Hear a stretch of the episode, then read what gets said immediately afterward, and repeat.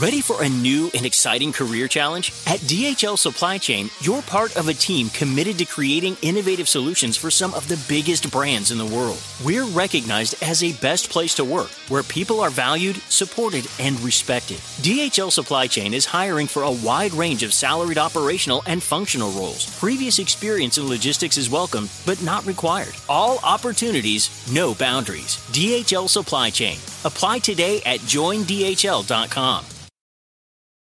This is a big year. The Ohio Lottery's golden anniversary. 50 years of excitement, of growing jackpots and crossed fingers. 50 years of funding for schools, of changed lives and brightened days. 50 years of fun. And that is worth celebrating. So watch for can't miss promotions, huge events, and new games that will make the Ohio Lottery's 50th year its biggest one yet. Learn more at funturns50.com.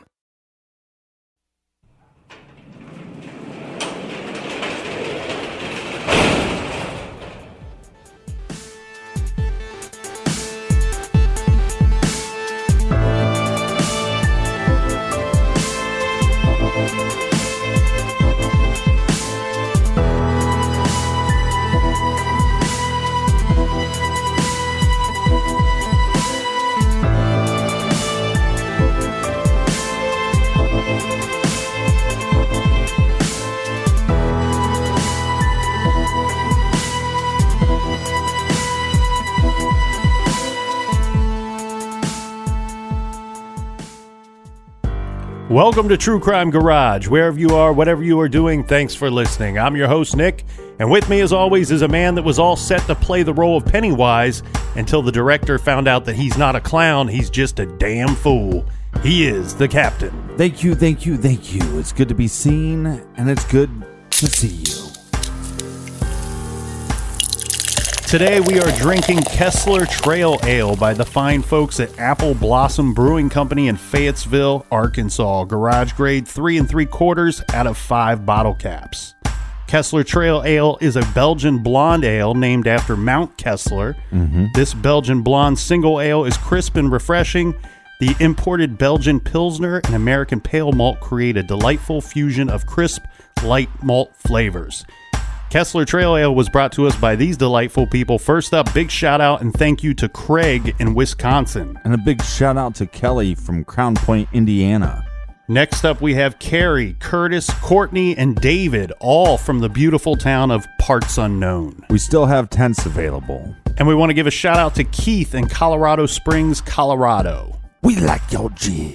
Next up, we say thank you to Amy from Northern New Jersey. Also, That's a Jersey. also in Jersey, we have Brooke in Elizabeth, New Jersey. Oh, some more Jersey. And last but not least, we say thanks to Ruben, whose parents named him after a sandwich down in Austin, Texas. Ruben says try some Lake Fire Rye Pale Ale from Grapevine. We will try try the Ruben on rye, Ruben. we will get right on that. Thank you all for pitching into this week's beer fund. And if you want to buy us around for next week's show, go to truecrimegarage.com and click on the donate button. if you haven't been to the website, you need to go to the website. I'm surprised that not everybody is on our mailing list. We have some new merchandise that we're working on, and this will be available first to the mailing list Yes. before anybody else. The mailing list will have an opportunity. So if you snooze, you lose. Yes, make sure you sign up on the mailing list. Also, while you're at the website, check out the store page. We have all of our old episodes available there for purchase. They're available for purchase at the iTunes store as well. And that's enough of the business. Everybody gather round, grab a chair, grab a beer. Let's talk some true crime.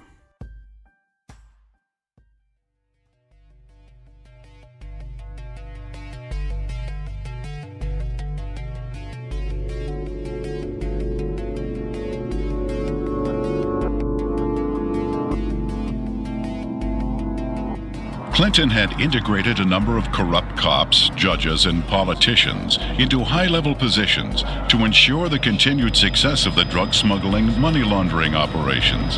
All was going well until a fateful night in the fall of 1987.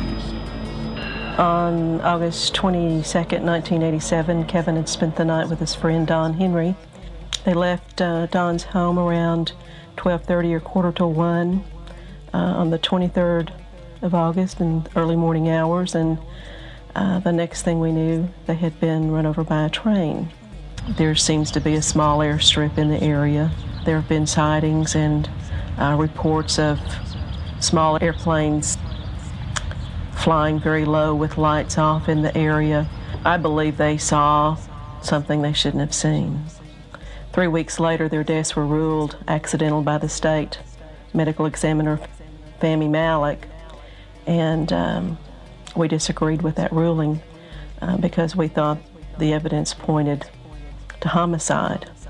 Uh, at that point, we had a lot of questions and no answers, uh, and the facts didn't add up to what he was telling us, so we decided to get a second opinion and uh, met with resistance from all fronts, both with our local law enforcement, with the state crime lab, uh, with everybody that we turned to.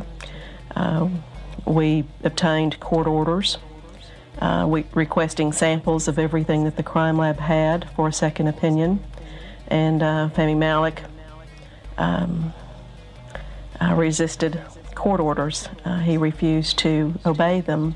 Ultimately, it was proven that Don Henry had been stabbed in the back and Kevin Ives' skull had been crushed prior to the placement of their bodies on the railroad tracks. However, Malak stood by his ruling that the boys had simply fallen asleep on the tracks. Malak had been kept in office at the insistence of Governor Clinton for a number of years, despite vigorous public outcry to have him removed. As long as Malak's rulings pleased the governor's office or state police, they were left to stand, no matter how implausible. Malak's obvious lack of medical knowledge reached a pinnacle when he ruled that James Milam, who had been decapitated, had died of natural causes. Yet Clinton, who had the power to remove Malik from office, insisted he stay. There were allegations of tampering with evidence in murder cases. Uh, there were allegations of perjury in different cases. It didn't seem to matter what Malik did, Clinton uh, protected him. He made excuses such as he's overworked, uh, he's just stressed out, He's underpaid. Uh, they gave him a $14,000 raise, which was an insult uh, to my family as well as a lot of others in the state who, um, to this day, are struggling with asinine rulings in the deaths of children and other loved ones. I was outraged that protecting a political crony of Clinton's was more important than the fact that two young boys had been murdered. Dan Harmon was just a local attorney in, in the town of Benton, Arkansas. And uh, after Don Henry and Kevin Ives were killed and their bodies placed on the tracks and run over by a train, he approached Linda Ives and the Henry family about trying to help them. He's a manipulator. Gives a great closing argument in court. He's been trained for years to play the game. He knows how to do it. He's very good at it. Mr. Harmon can win your confidence and make you think he's the greatest guy in the world. He did that to Linda Ives. He helped lead them down a path that absolutely led to nowhere on this case. I got involved in the case and immediately Harmon uh, tried to discredit me without even knowing me couldn't figure it out. I run across a young lady named Charlene Wilson who told a horror story that I didn't really believe at the time. So I started searching for evidence to substantiate just part of what she had said. Harmon went ballistic. Uh, called, he threatened me, threatened Sheriff Pridgeon, threatened Captain Gene Donham, the chief deputy. All because I talked to this one woman. The people at the track that night, to my knowledge, were Dan Harmon, Keith McCaskill, Larry Rochelle,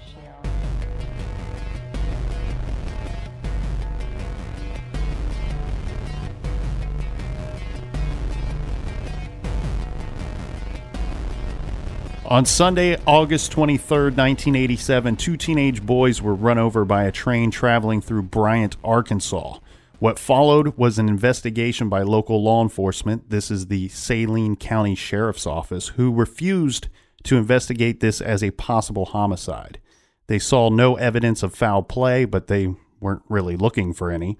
Uh, publicly, the sheriff's office spoke of the incident as though it were an accident, and to the families of the two teenagers, 17 year old Kevin Ives and 16 year old Don Henry, they talked as if this were a likely suicide. The medical examiner, this is the captain's friend Fahmy Malik, mm-hmm. ruled the deaths an accident due to marijuana intoxication. Well, he ruled these deaths an accident due to his stupidity. Months after the deaths, two men present themselves to the families of the boys. This is Richard Garrett, and he brings in Dan Harmon, who is appointed as a special prosecutor in this matter, working with the grand jury trying to piece together a double murder case. And Garrett and Harmon will help out in this case. They do get it overturned from accidental death to a possible murder. Yes, and then they start investigating, looking for the killer or killers of these two boys. Last week, we took you through the night the two boys were run over, the medical examiner's findings, and even though the sheriff's office and the medical examiner both decided this was an accident, we showed you a second autopsy which showed significant evidence that both boys were dead before they were placed on the tracks, and that both boys were murdered and placed there so that their bodies and all other evidence would be destroyed. And we can clearly see that Don was stabbed in the back. And we also can see that Kevin was, he had a skull fracture. Mm-hmm. So, somebody, and we have eyewitnesses that saw uh, possibly a police officer hitting him with a object in the face. Probably the very rifle that the two boys were carrying that night. Very possible. Fluids in the body pointed toward a slower death for both and not a sudden death like that of a being run over by a train. And eyewitness statements regarding the lack of blood and the color of the blood proving that the blood itself was not fresh. We also talked about witness statements, many of these given to the Arkansas State Police. Two witnesses placed Dan Harmon at the tracks the night that the boys died. This is why the case is so odd, is because you have this guy, this prosecutor that comes forward and says, "Hey, uh, you know, this lawyer that says, "Hey, I can help this family. I can bring some justice. Oh, it wasn't an accidental death; it was a murder, and we're going to find this person." But then, the more you dig, you realize this person that's claiming they're going to help you, they're they're the ones that people are saying it possibly is uh, responsible for these murders. Yes, exactly. Now, we do have to introduce a man by the name of Barry Seal. Barry Seal was a gun runner and a drug runner in the 80s. Uh, Barry would arrange for privately owned planes to fly guns to Colombia, and on return flights, he was bringing drugs back into the United States. At least one pilot has come forward who claimed to have many times flown a drug drop at the place where the boys had died. Mm-hmm. Some of the local law enforcement was in charge of securing these drops. And just prior to Kevin and Don's deaths, a drop at that location had gone missing. So those local law enforcement that, that were involved in this operation, well, they were on high alert. They were waiting for somebody to try to steal that next drop. Mm-hmm. And then that night, Kevin Ives and Don Henry happened by. Let's get to each one of the eyewitnesses and what happened with them after they came forward with information. Well, we should start off with the big one, and this is Charlene Wilson. She had the statement saying that the people at the tracks that night were Dan Harmon, Keith McCaskill, and Larry Rochelle. She also said that she believed that the boys were watching the drop site and that they got curious about what was being dropped there. Well, we know that Charlene Wilson, she ends up in prison. Yeah. And who puts her in prison? Uh, our good friend Dan Harmon. Right, right. Well, we got to put her in prison so she stops running her mouth. Right. And the thing is that the thing that's crazy about her confession is that this was a confession that was she gave this confession, written confession in her in her own in her own writing. Mm-hmm. And this is witnessed by three officials, three law law enforcement officials, and we know that because their signatures are on her confession. Well, when I normally confess to something, I do it in somebody else's handwriting. Well, she confesses in front of these three people in mm-hmm. 1993. And then this confession goes nowhere. None of these law enforcement officials do anything with this confession. It's buried in the crime file Right. and in the case file, and it's not discovered again until 2015. Right. Just to play a little devil's advocate here, though, is it a coincidence though that she is put in jail by Dan Harmon, you know, put away to keep her quiet, or is she coming out later saying, "Oh, he was involved in these murders," which maybe he was, maybe he wasn't. We also had several witnesses who placed two Pulaski County officers, this is Kirk Lane and Jay Campbell, as not only being in the area where the boys were killed, but as having been seen, and I'll quote one of the witnesses' statements, as beating the shit out of the two boys near the grocery store down by the tracks. The first man was who we simply just know as Jerry, who was described as a Mexican looking man in a dark blue Camaro. Right. Jerry, after telling Mike Crook that he had witnessed the two boys being beat up and thrown into the back of an unmarked police car, he went and told this story to Sheriff Jim Steed. Now, pay attention because that's a name that's going to come up several times.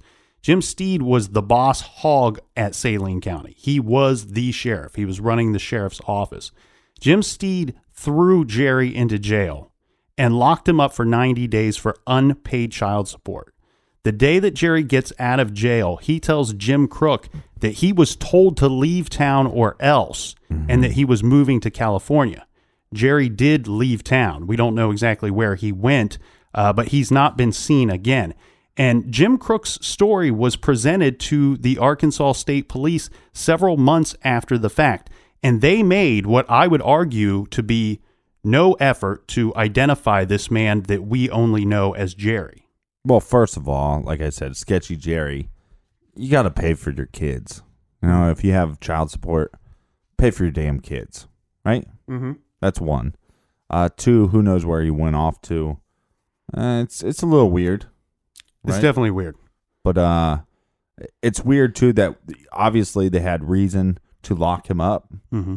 for the child support, so they know his name Mm-hmm. and why they're you know maybe they're just not releasing to the public for his protection, or maybe something foul play happened and they don't want that to be brought to life. Mm-hmm. Or does Jim Steed have a bigger role in this whole thing? Mm-hmm. The other witness was Ronnie Godwin, who stated that he had observed two police officers beat up two boys at the grocery store the night Kevin and Don were killed.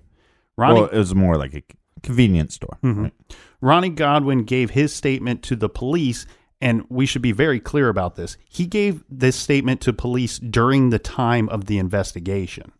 Now, Linda Ives, she's the mother of Kevin Ives, and Jean Duffey, who is a former Saline County prosecutor, and I, I want to put it, quotation marks up here. She's one of the good ones. Um, Jean Duffey interviewed Godwin 11 years after the murders, and Godwin's statements were identical to the statements that he had given to the police at the time of the investigation. Also included in the state police report were these interviews with Godwin's mother, sister, and girlfriend, in which they all reported to have said that when Ronnie drinks, he tells lies. But we need to keep in mind that when Godwin was interviewed by the state police in 1988, he had get, he had been in jail for a couple of weeks before giving the statement. So mm-hmm. he was he would have been sober at this time. Now, Linda and Jean also contacted Ronnie's mother to discuss her statements to the state police about Ronnie. She told them that she had never been interviewed by the state police. She also was certain that neither Godwin's sister or girlfriend had been interviewed by the state police either. So, if this is true, then the state police had manufactured interviews of witnesses to discredit Ronnie Godwin. Well, yeah, I think it was this. I think it was this simple. Uh, we don't get. We don't have to kill this guy because Right. he, he's a drunk. He- yeah, he's got a bad reputation. We can smear his reputation Right? He's pretty a easily. drunk. He's a liar. This this is not going to go anywhere. So we don't have to. uh, we don't have to knock this guy off. But the thing we do have to remember, Captain, is that Ronnie told almost the same story as Jerry did. This lining up with Jerry's story, corroborating both stories. Godwin via Right, but but but Jerry is one. He's shady. He's a dirtbag. Doesn't pay for his kids, and he left town. Mm-hmm. So now he's already smeared. Now we got this guy with a drinking problem. Just because you have a drinking problem doesn't mean you're a liar. Now, Godwin stated that he did not tell anyone what he had witnessed that night until he reported it to police. Um, he also believes that the two officers that killed the boys that night that they saw him as he passed by the store and probably recognized his car. Another state police interview states Richard Garrett, remember this is Dan Harmon's sidekick, rushed over to interview Godwin a second time. Right. It would seem that officials were taking Godwin's statement seriously.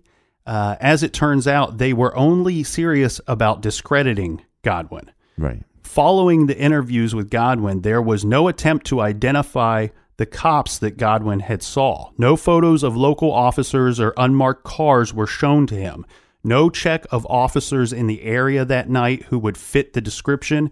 There was no check for traces of blood or other evidence in the back of any of the unmarked cars. Nothing. Just discrediting Godwin's statements by fabricating interviews with his mother, sister, and girlfriend stating that when Ronnie drinks, Ronnie lies. Mm-hmm. The only true effort to identify Jerry was the state police sta- stating that Jerry and Ronnie Godwin were one and the same. Right. So was Shady Jerry actually Godwin? Well, Godwin was shown the state police interview with Mike Crook, and he simply states that he and Crook knew each other. Mm-hmm. Crook at the time was married to Godwin's cousin. And so Godwin presented his story to police. So there's no reason for Crook to call Godwin Jerry uh, when he knew him. Furthermore, Godwin has never been jailed for back child support. In fact, Godwin has always had custody of his only child. Crook also confirmed that Jerry and Ronnie Godwin were not the same person. They don't come out and say who Shady Jerry is. They just said, "Oh, well, he was in jail, and then he disappeared, and we don't know what happened to him." And now we got this other guy, Godwin, and Godwin is just a drunk. Right. So that takes care of two eyewitnesses. Mm-hmm. But see, here's where things start to get a little scary here, Captain. Both Jerry and Godwin, they describe three boys driving up to the grocery store on a motorcycle. Mm-hmm. Don, Don Henry, Two, yes. Kevin Ives, and wh- who's the third one? Well, we have we have they state the two boys get off of the motorcycle. And mm-hmm. around that same time, officers Campbell and Lane arrive. The boy on the motorcycle takes off.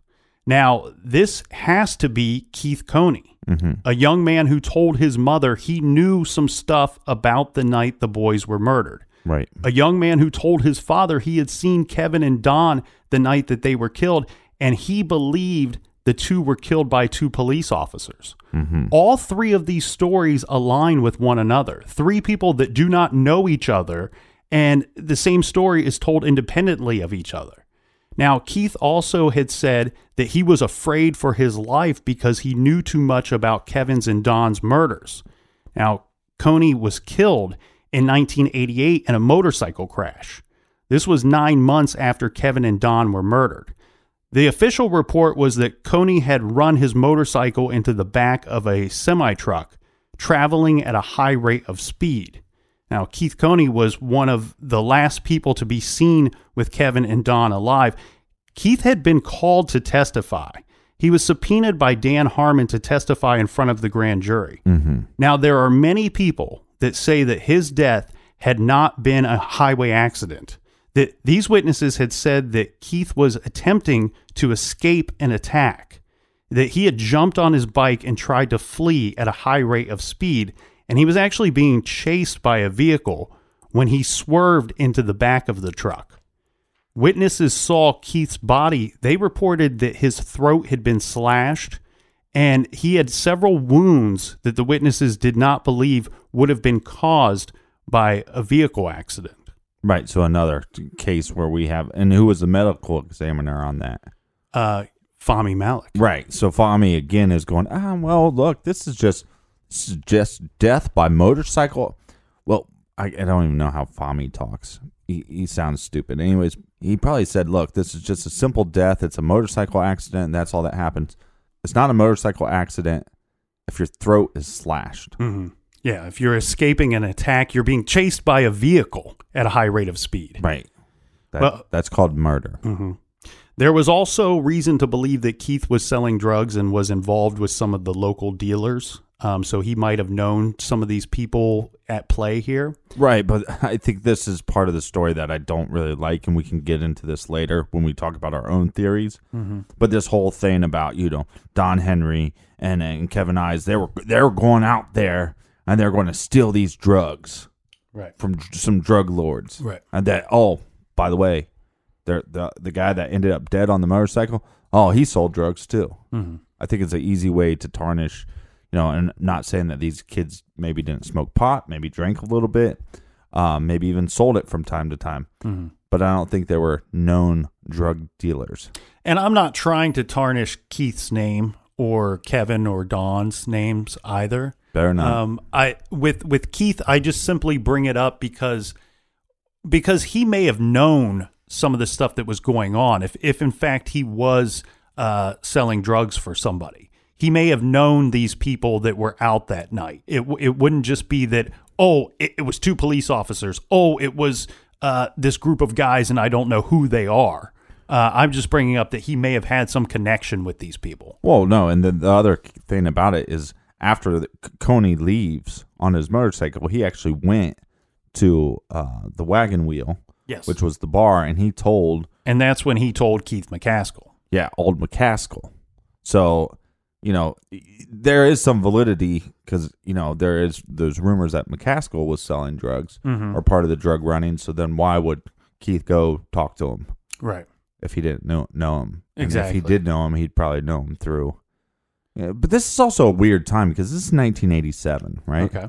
And and when, when I graduated high school, 99, and you remember this because in our band would play. Yes, I was alive and around in '99. Well, we had the you know the metal band that we played in, and would play gigs, and would have parties and stuff to kind of like promote the shows and stuff like that. Uh, just kind of typical things. But we'd normally have mostly high school kids, but there would always be like a group of College age kids. yeah, or even late twenty somethings. Yeah. And now of days, like you, could not pay me to go hang out with high school kids. Yeah, I, I wonder, I always, I didn't wonder back then, but once I got to be 28, 29, I wondered what those 28, 29 year olds were even doing hanging out. I think you got to be a pretty big loser, is what I think is going on. That you, you got to hang out with these young people. which makes it a little more odd that Coney would go talk to McCaskill. So hold on to your seats because we're going to get into some super creepy stories right after this quick beer break.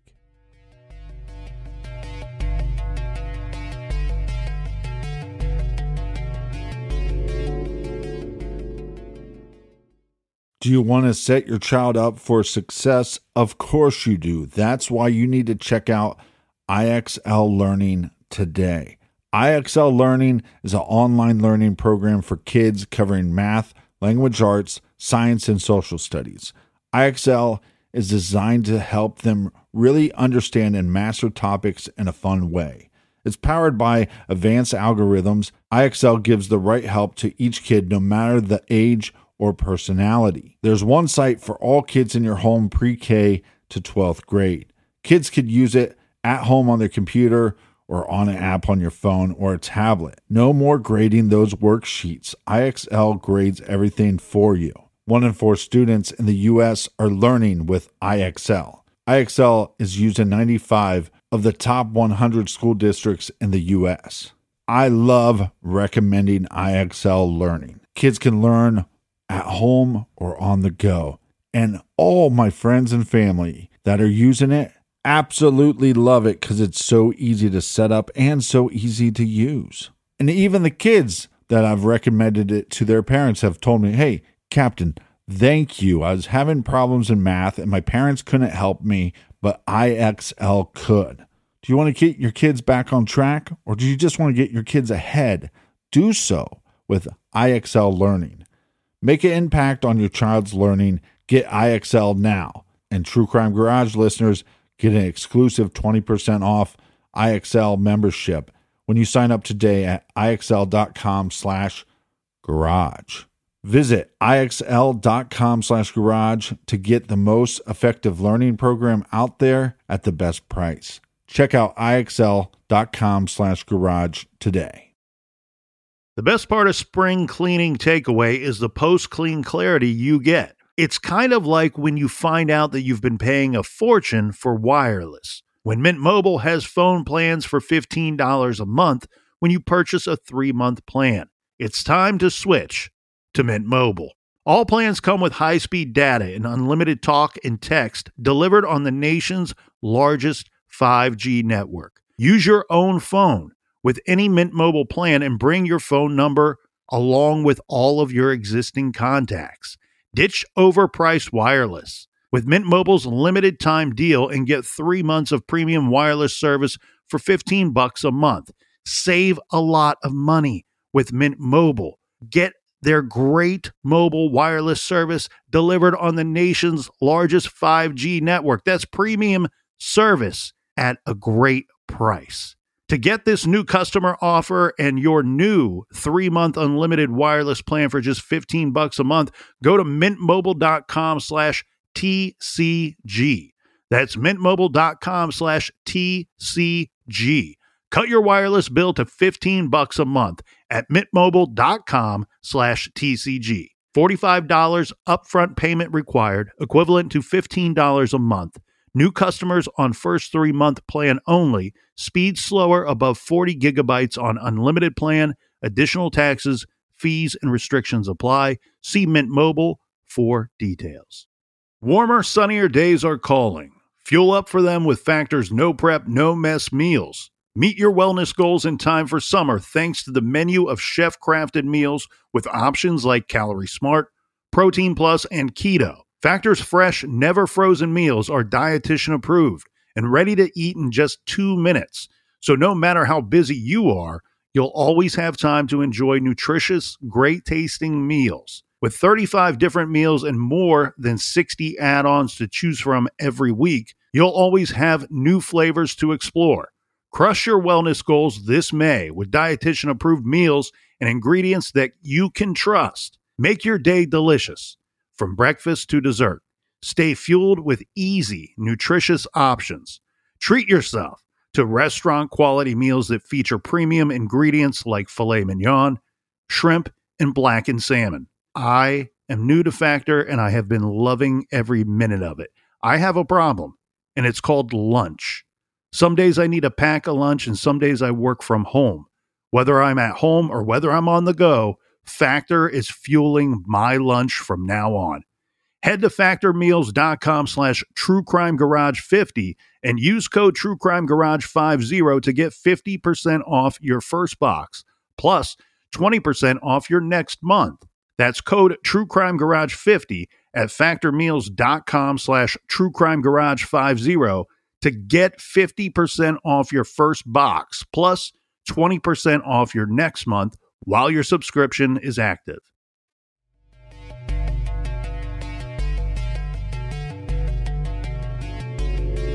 Welcome back to True Crime Garage. All right, Captain, we have to. Cheers, mates. Cheers, mates. We have to introduce a man by the name of Gregory Collins. Mm-hmm. Now, it is believed that Collins had information on the Kevin Ives and Don Henry deaths. In January of 1989, mm-hmm.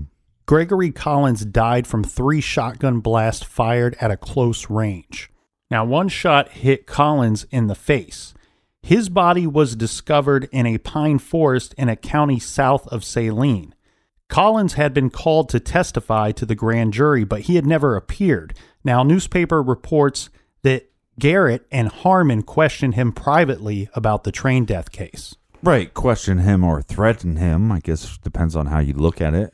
The strange thing here, though, Captain, is you know little is known about what he may have known about this case. Mm-hmm. He he may have known something because apparently he was interviewed, or like you said, possibly threatened by Garrett and Harmon in private. Um, but he- he he is shot three times with a shotgun. Now we have a little more Fahmy Malak shenanigans going on here because this is one that Fahmy Malak would rule a suicide. So if you believe the medical examiner, Wait, Mr. wait, Malak, wait. Okay, just say it slowly for me. Say say the stupidity slowly for me. okay, so if you are to believe the medical examiner Fa- Fahmy Malak, Mm-hmm. then you would have to believe that Gregory Collins drove out to a remote place, went into the forest with a shotgun, and managed to shoot himself three times, and one of those shots being to the face, where presumably that's the shot that killed him. Um, it's not impossible that somebody could shoot themselves three times, uh, but I find it highly unlikely With a shotgun. With a shotgun, it would be very, it would be extremely hard to do to shoot oneself three times with a shotgun. Oh, You know, that's just Fahmy being Fahmy, you know? That's just Fahmy being Fahmy. Yeah, that's just Fahmy doing whatever the hell he wants. Uh, at, at- Or, yeah, or what he's paid to do by others. you're exactly You right. know, th- But- th- that's the other thing too. Is like I'm not saying that he's a dumbass.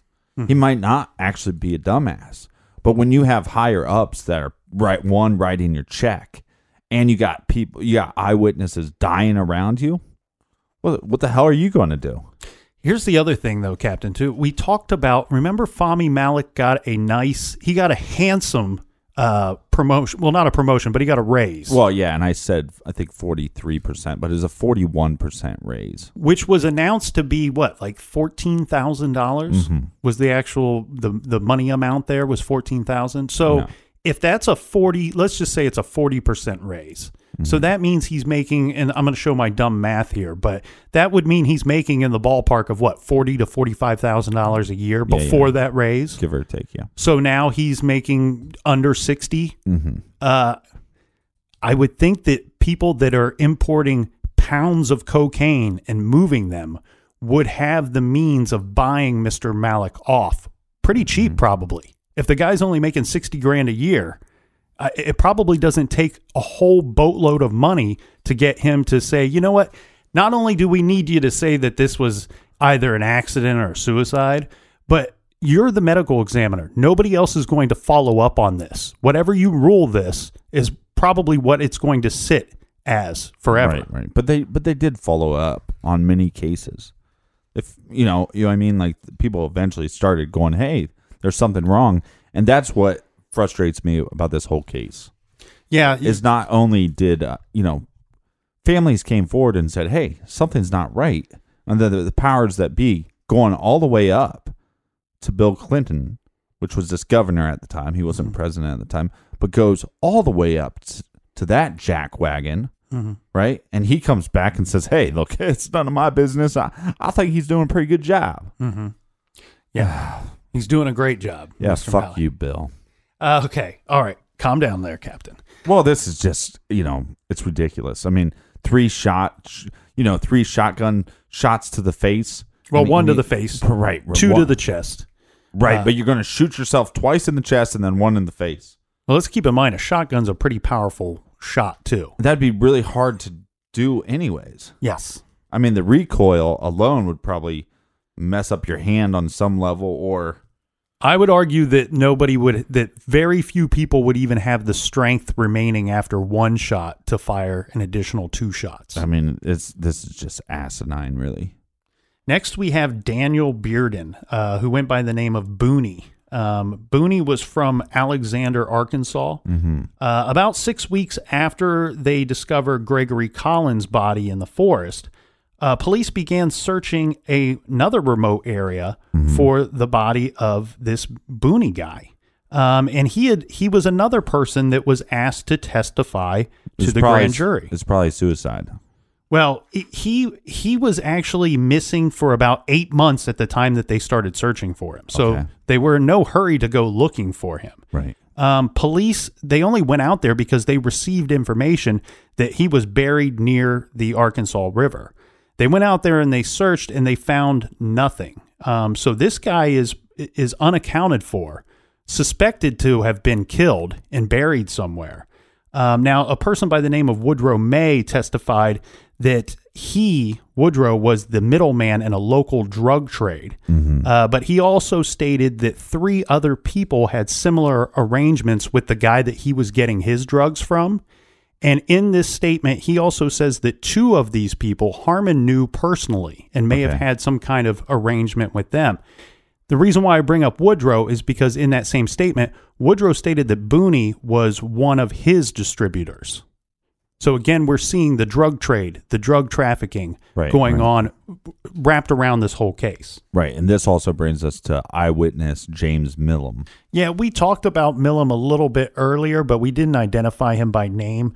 Um, he had information regarding the Ives and Henry deaths as well. He was scheduled. He was, you know, they had a long list of people that they were going to talk to with the grand jury. He was on that list.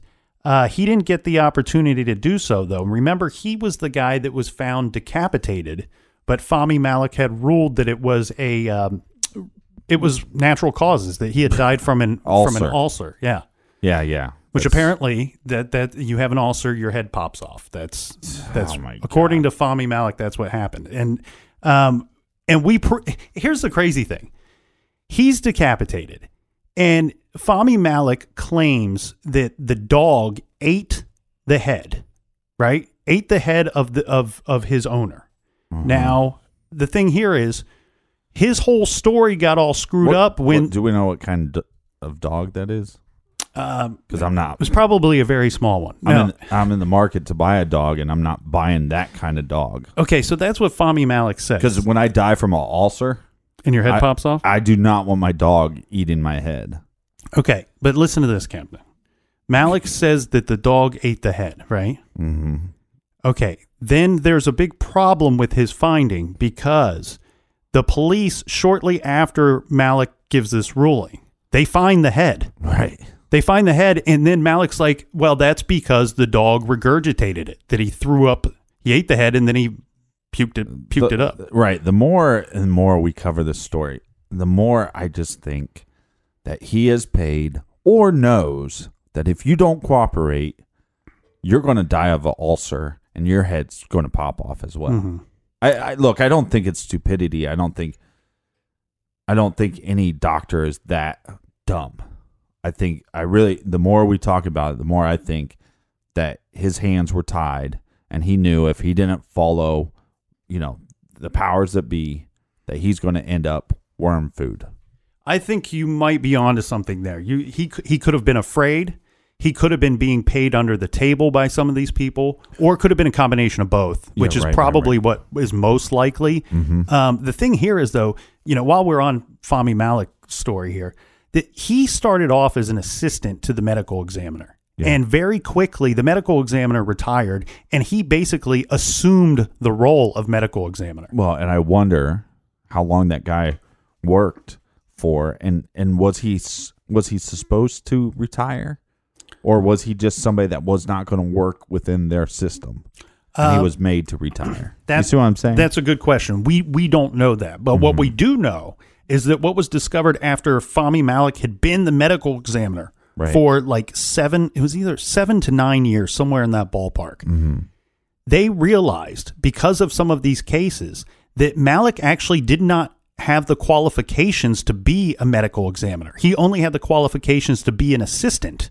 So they realized this. he wasn't even qualified for that, probably. right, and they realized this after he's been running the show for almost ten years. Yeah, but it's not. You know, Bill Clinton can't do nothing about it. Well, listen to this whole story. They they the governor's office. s- th- their, here's their statement. Mm-hmm. They say that it's not their problem because there's supposed to be a medical examiner's commission. This is a group of people that review and decide who is qualified for this position and who is not. So when Fahmy Malak took over the position, they should have reviewed his qualifications, rev- reviewed him as a candidate, and either accepted him or turned him down for the role. The problem is when people started going back and, and interviewing this medical examiner's commission that supposedly existed, well, the people that were supposed to be on the commission said, Yeah, I was on that commission at one point, but we haven't met for like 10 or 12 years. We've not met about anything for 10 or 12 years. I mm-hmm. didn't know I was supposed to still be on that commission. Well, then the governor's office then says, Well, because this commission didn't do their job, there's nothing that we can do about it. We cannot remove we We can't remove we can't him. remove him now. And at some point after it was discovered he wasn't qualified, he did seek out whatever training or knowledge he needed or, you know, to, to become qualified for the position eventually. Right. Well, because he just got one a a forty one percent raise, and then he's getting probably kickbacks. Mm-hmm. And look, again, there's the fear element. When your governor is helping other people run drugs, then and and and some boys stumble upon that. 16 and 17 year old boy stumbles upon that and they are murdered and they put their bodies on tracks to be ran over by trains. You might fall in line too. Mm-hmm. You know what I mean? You might do what they tell you to do. Well, when the officials of Arkansas were asked, why would you give Fahmy Malak a, a pay raise after, when we have people in the community? Wait, hold on. Because we're selling drugs, people. That's what they should have said. Bill Clinton should have said, hey, we're selling drugs and we need somebody to cover our ass. And that's why we gave him a pay raise. But the thing here is, we they had people, they had families, they had people in the community basically picketing and calling for Fahmy Malak's job, saying, "Fire this dude. We don't trust this guy. We can't feel mm-hmm. safe living here if this is what's going to be happening." And basically, the officials said that you know because they were asked, "Why the hell would you give this guy a pay raise when all these people are calling for his job?"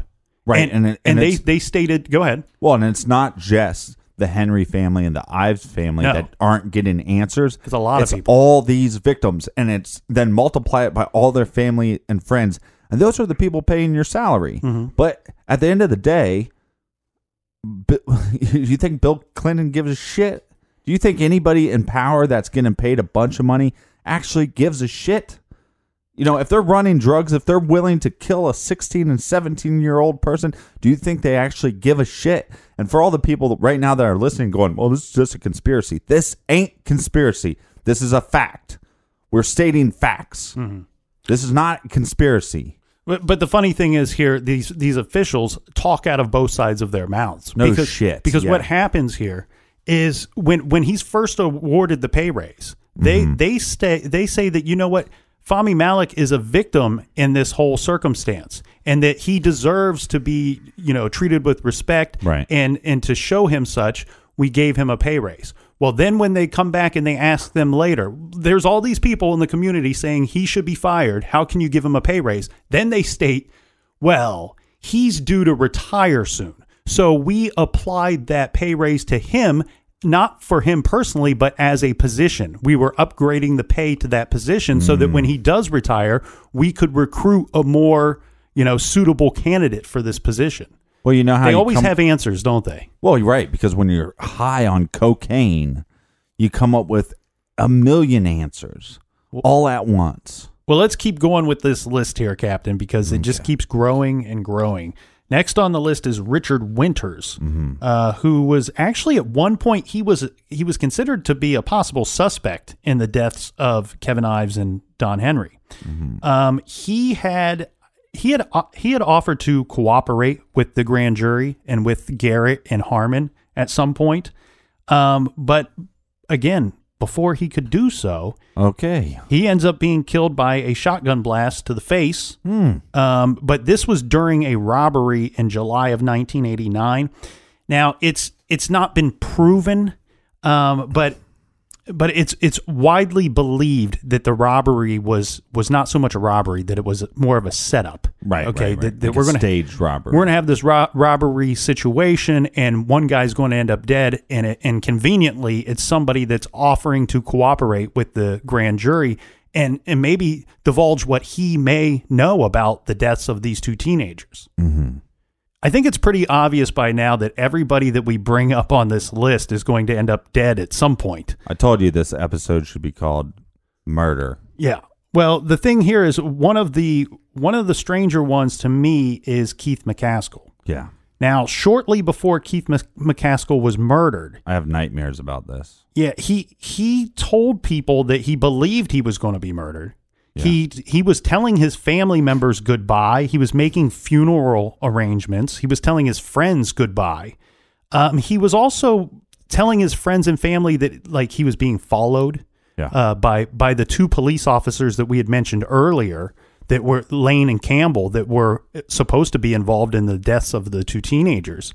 He was also pointing out vehicles to his friends and family, stating, "You know what? I know that car's been following me for quite some time." Um, the thing here is that the a big problem with this story is remember we talked about Sheriff Jim Steed. Well, there was an election coming up in 1988. and it was for the the office of of sheriff.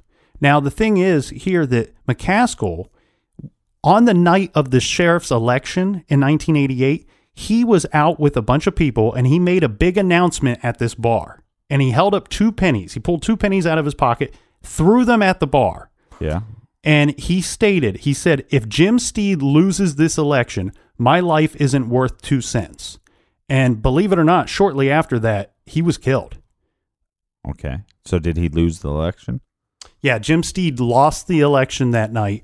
And within 48 hours, uh, Keith McKaskle was murdered. But how he was murdered is what creeps me out. Mm-hmm.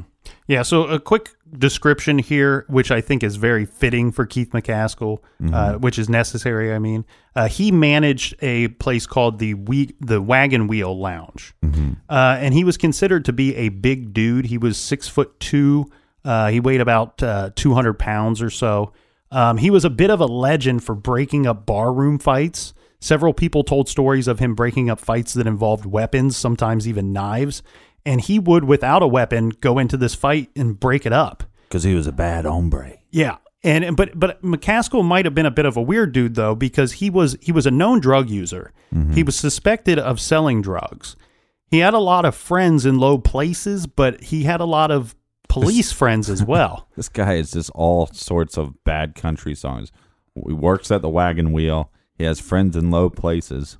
Yeah, and but but the the funny thing here though to me, Captain, is we talk about all these misdoings by these public officials and by uh, police officers and sheriffs, you know, deputies and things like that. Right. And you know, to call somebody a weird dude saying that he's got a lot of friends that are in low places, but he also has a lot of friends that are police as well.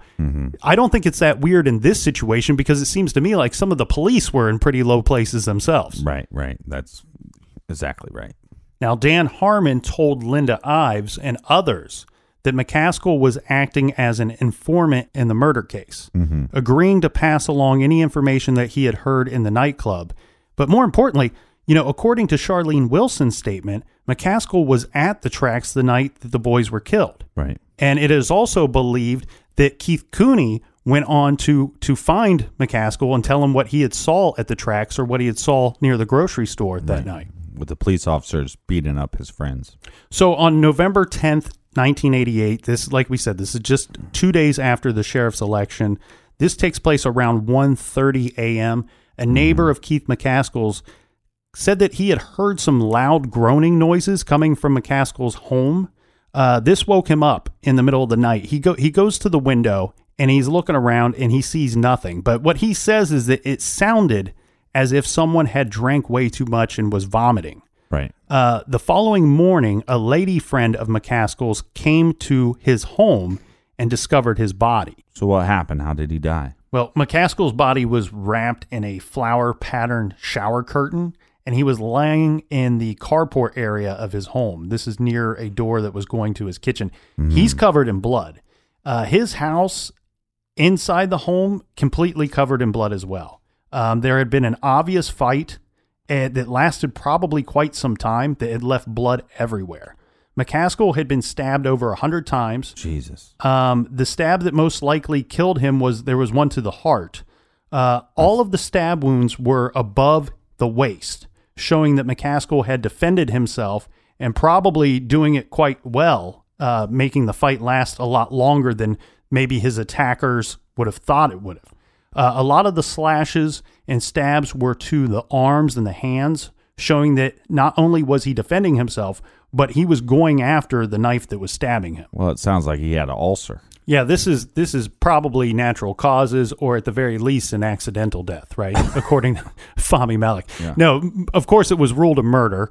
Um, Right. But but here's where it gets weird. Well, actually, not of course. In this case, That's it's true. like not of course. Yeah, you're right. You you have to be like ex, you It's know happy. Yeah, you're like oh, finally. Um, well, now we we should talk about Ronald Shane Smith. Ronald Shane Smith was a neighbor of McKaskle's. Right. Now, what had happened was when the police, after after the the friend, the female friend, found McKaskle's body, she calls it in. The police are there investigating whatever's going on, and Ronald's father goes across the street and he says, "You know what? I think you should talk to my son because I think he knows something about what has happened here." Right. So they talk to the son. Uh, now, now Ronald Shane Smith is 19 years old at the time, and he's he's considered slow at school. Yeah, he's Uh, mentally handicapped. not my words; these are other people's words. Um, the thing here is, he tells them that he was over at McKaskle's place, and that he he had gone there to purchase. I believe he purchased a silver tray and some pornographic uh, videotapes from McKaskle. The tray was going to be a gift for his mother. The tapes were something for himself. Right. And uh, he had owed McKaskle money, so he went over there to pay him some of the money that he owed him. And while they were there, he said that McKaskle was acting strange. He was looking out the window, stating that people were following him. And at Yeah, he's been calling this for weeks. yeah, and he says then at some point, three men they they pull up in a vehicle, they bust through the door. Yeah, but what were these guys wearing? There were there were three men wearing clown masks. Fuck no. Well, no. so No. what Well, that's what that's what they were wearing. But could you imagine? Well, we do have Stephen King's It coming out very soon. Yes, I, but what I'm saying is, if three dudes in clown masks showed up to my house, oh, that'd be.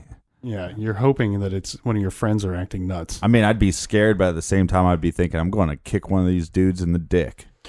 Well, uh, according to Ronald Shane Smith, two of the guys had knives and one of them had a gun. And the the guy with the gun, the clown with the gun, comes up to Ronald and he forces him into a chair, holding him at gunpoint. Mm-hmm. A fight breaks out between McKaskle and the other two guys that are holding knives. At some point during the fight, the the gunman takes Ronald outside. And he says that during this time he could hear McKaskle in the home being killed. Uh, You would think they would just shoot him, and then would it, you know, with the when the struggle happened, you'd think that the guy with the gun would have just shot him and just took off. Yeah, well, uh, here's the thing. Here's what really that was my whole thing. I was like, why the hell wouldn't they just shoot this witness, right? Mm-hmm. But then I also got to thinking about, well, if McKaskle was killed in a, situation where it was a hit, where it was a planned murder, mm-hmm. well, why would why would you bother fighting with McKaskle anyway? Because if you just you, I wouldn't want to fight with McKaskle. It sounds like he could handle himself and and many others at the same time. Right. He was a ballroom brawler, man. And the thing is, they obviously wanted to keep this quiet. You can't just show up. You can't just show up to someone's home in a neighborhood and guns blasting everywhere and go unnoticed Silencer. the the thing here is, you know, so what they did, according to Ronald Smith, is that they gave him the knife, and they told him that if he didn't stab uh, McKaskle, they were going to shoot him. And so he stabs McKaskle, and they take a picture, a Polaroid picture of him at that time. And they tell him that they're going to keep this for evidence. If you ever come after us, if if we if you tell on us, mm-hmm. we're going to frame you for this murder. And again, his IQ was something around 80. So this is a lot of stuff and a lot of details to come up with out of nowhere. It, it is. Uh, the story doesn't end there. Uh, we'll, we'll get back to that. But the I didn't really want to. I didn't really want to report on what his supposed IQ was because I've seen some varying. You know, we we noticed this with West Memphis Three and several other cases that we've covered. That the IQ seems to be something that people argue. You know, people that would be for some kind of conspiracy, th- mm-hmm. they're going to lower his IQ when they tell the story. And people that think that Ronald Smith is guilty, they're going to raise that IQ. Right. The other thing that's been in question, I've seen different reports of ha- of the size of this 19 year old boy, mm-hmm. because there's been a lot of people that said, well, you know, he was only 5'8", 148 pounds. There's no way that he could have taken down Keith McKaskle, who was six foot two, over 200 pounds, uh, barroom brawler. Uh, but But I've don't bring a fist to a knife fight. but I've also seen reports that have uh, Ronald Smith being as tall as five foot eleven and 180 pounds, which is not a big discrepancy between The two men, yeah. the- exactly, exactly. But his story does change uh, uh, upon further questioning. Um, the story changes to that it was not three men in clown mask. It was five men that were dressed head to toe in black. Uh, that they came in, but but there's a lot of similarities. They came in, they busted through the door, they took over the situation, they controlled Ronald Smith, and and they attacked Keith McKaskle. Um, they did find they they found blood everywhere in that home. This fight lasted for quite some time. And he believed, Ronald Smith reported that he believed that the men that the attack took somewhere between 30 and 40 minutes to take place. The strange thing here, though, too, is Jim Steed. You remember the uh, the the outgoing sheriff who lost the election? Well, he had hired McKaskle to take aerial photos of the of the tracks of, Right. of the area where the boys were were killed. Um, we don't know. I don't know if he ever successfully carried out those photographs. Now, he did have a briefcase in his home that had blood all over it, and it was opened, and and it wasn't full. You know, it wasn't stuffed to the brim with with with items. So some people would believe that something was stolen from that briefcase. Um, it could have been aerial photos. It could have been it could have been drugs. There was also rumors that McKaskle was making audio tapes of what he knew about the murders and what he and who he knew was involved. That way, if something did happen to him, that maybe police or maybe one of the actual good guys would find one of these cassette tapes Yeah, if there was a good guy left. yeah, it's it's getting hard to find any good people left. Now, the police they did go and they found some of these some items in Ron Smith's possession. Um, out behind his home, they had found the silver tray that he had talked about purchasing, some videotapes, and they found some bloody clothes. Now, in Ron Smith's story, though, he says, remember, he says that he was told to to stab uh, McKaskle as McKaskle was already dead. Uh, but he was also he also said that he had fallen on the body at some point and got blood all over himself. Right. Um, it's difficult here, Captain, because uh, you could make a strong argument either way. In this case, to me, but when I keep seeing name after name of people that are being called to the grand jury and they keep dying, um, it it seems to me like McKaskle's murder is probably not a one off committed by this Ron Smith. It's probably connected to this whole boys on the tracks situation. Um, now, Ron, Ronald Smith ends up being convicted of the murder of Keith McKaskle. Which my gut feeling says that is another tragic point of this story. Mm-hmm. Yeah, and next we have Jeff Rhodes. Now, Jeff Rhodes was the young man from Benton, Arkansas, who was he ended up being murdered in 1989. But shortly before his death, he made a phone call to his father in Texas stating that he needed to get out of Arkansas and that he felt that he knew way too much about the boys on the railroad tracks and the death of Keith McKaskle. Uh, a couple weeks after this phone call, that's when Jeff is found dead. Uh, he had been shot in the head, and he was. They had attempted. Whoever killed him attempted to cut off his head and hands and feet. Um, they were unsuccessful with the hands and feet, uh, and they had also set him on fire. Now they found his body in a uh, landfill. These are just savage people.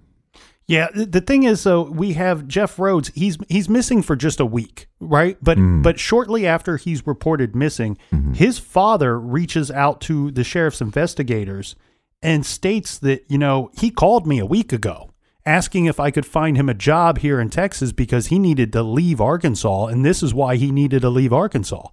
And he said there was never any follow up. Even after they had found his body, they didn't reach back out to him to further inquire what Jeff Rhodes could have been talking about. And somehow they link the death of Jeff Rhodes to this guy named Frank Pelcher. Uh, he's ultimately arrested and charged with murder. He's convicted and sentenced to life.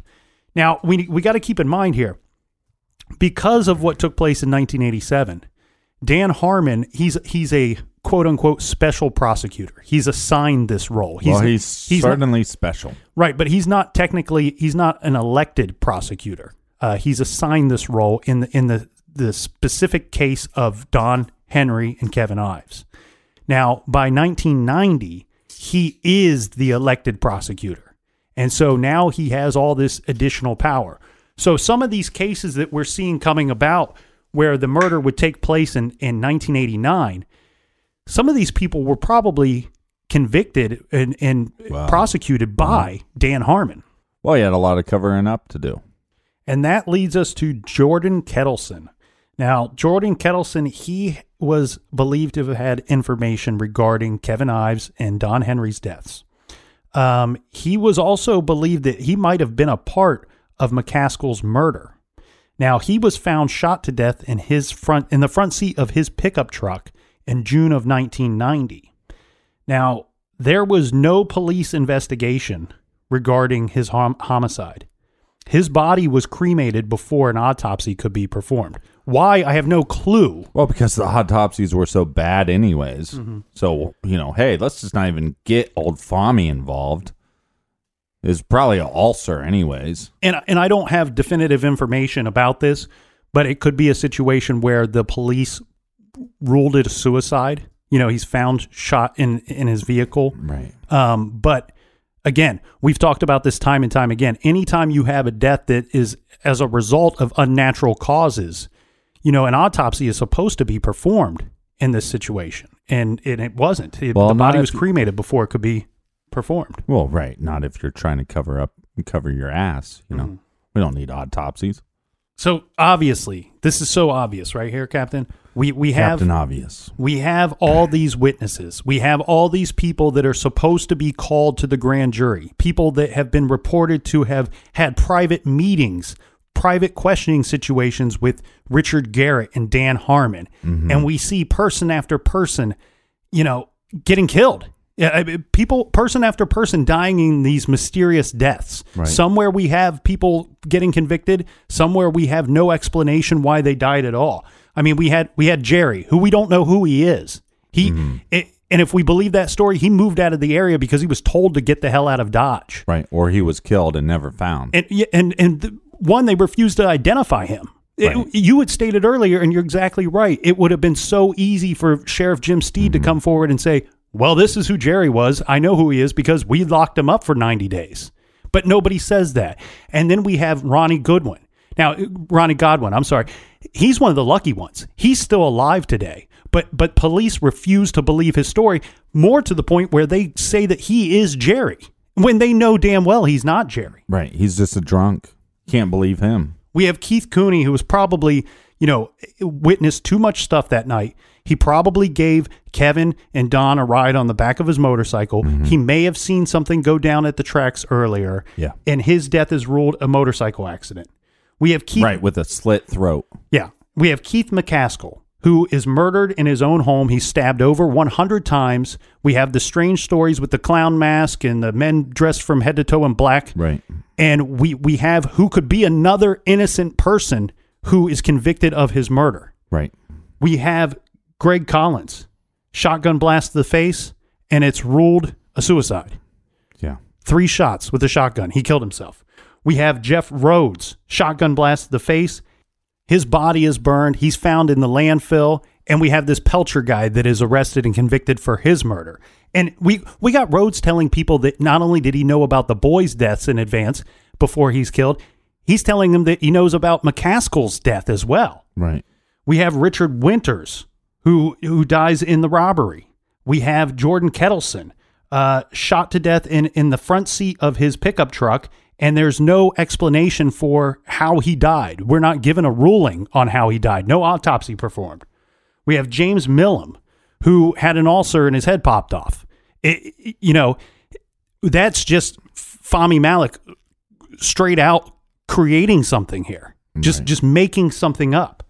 We have that Booney Bearden who vanished and we've never seen him. There, he's believed to be murdered. They've never located his body. What did he know? Yeah, and if this isn't this isn't enough evidence of a huge conspiracy to cover up these boys' death, uh, I don't know what to tell you. Yeah, they're covering up the deaths of these two boys, and then they're killing more people to cover up the deaths that they have to commit to cover up the the original two. Right, and it all comes down to the fact that they have these drugs. They have to keep running the drugs. They want to keep having the money from the drugs, and that they're they have higher ups. I think that are involved in this drug smuggling and this drug running, and it's it's the, the crime of greed. To, you know, the murder for greed just makes absolutely no sense to me. Well, and I know we probably got some loyal Garage Army people out there going, this this is huge, Nick and Captain. Why haven't we heard of this before? Well, mm. contact somebody that lives in Arkansas because these people have been talking about this case for 30 years. Right. Uh, this is no secret to the people that live in Arkansas and live in this area.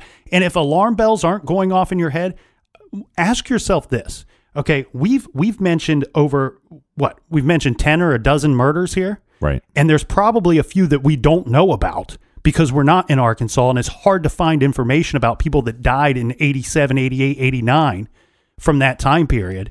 But ask yourself this why do we have an, an area, a remote area of a state where only about 5,000 people are reported to have been living there in the late 80s?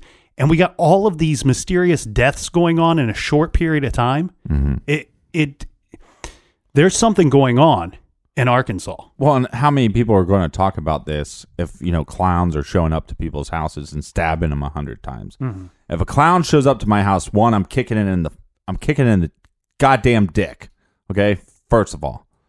Second of all, I hope that we put out a show next week. because if somebody finds me somewhere and my head popped off, it wasn't a goddamn ulcer. Your okay? stomach's fine. I I'm, I will vouch for you. Your your stomach is fine you're solid I'm in that area. we got we we have a lot to uh, cover in the next case, and I think I, it's a shame that this case hasn't been talked about. And I see this all the time when when and the the thing that drives me absolutely insane is the word conspiracy when there are truths there. Mm-hmm. And when they start talking about these child sex trafficking rings, that maybe some people in the government are involved in and there's some actually there's some validity to the story and it just kind of goes nowhere to me that is powerful people and rich people being able to protect themselves in a way that the normal person or the normal citizen of the United States of America cannot do. Yeah. And I think um how much was like Bill Clinton involved in this? I don't know. But he knew certain things about it. And again, I don't want to become political because I'm neither left or right. I'm normally always wrong. So you're usually wrong. but well, my point is is I, I don't like rich pricks and I don't like rich pricks using people for, you know, gains. And I don't like I don't like people of power getting away with horse shit. Well, we will try tomorrow to sum this up, put a nice bow on it, and open your eyes to some other goings on uh, that was taking place in, in Arkansas as well. All right, let's wrap this up because I got to do a couple sets down at the wagon wheel. Yeah, we will see everybody back in the garage tomorrow. If you if you don't hear from us tomorrow, notify the National Guard. All right. But until then, be good, be kind, and don't litter.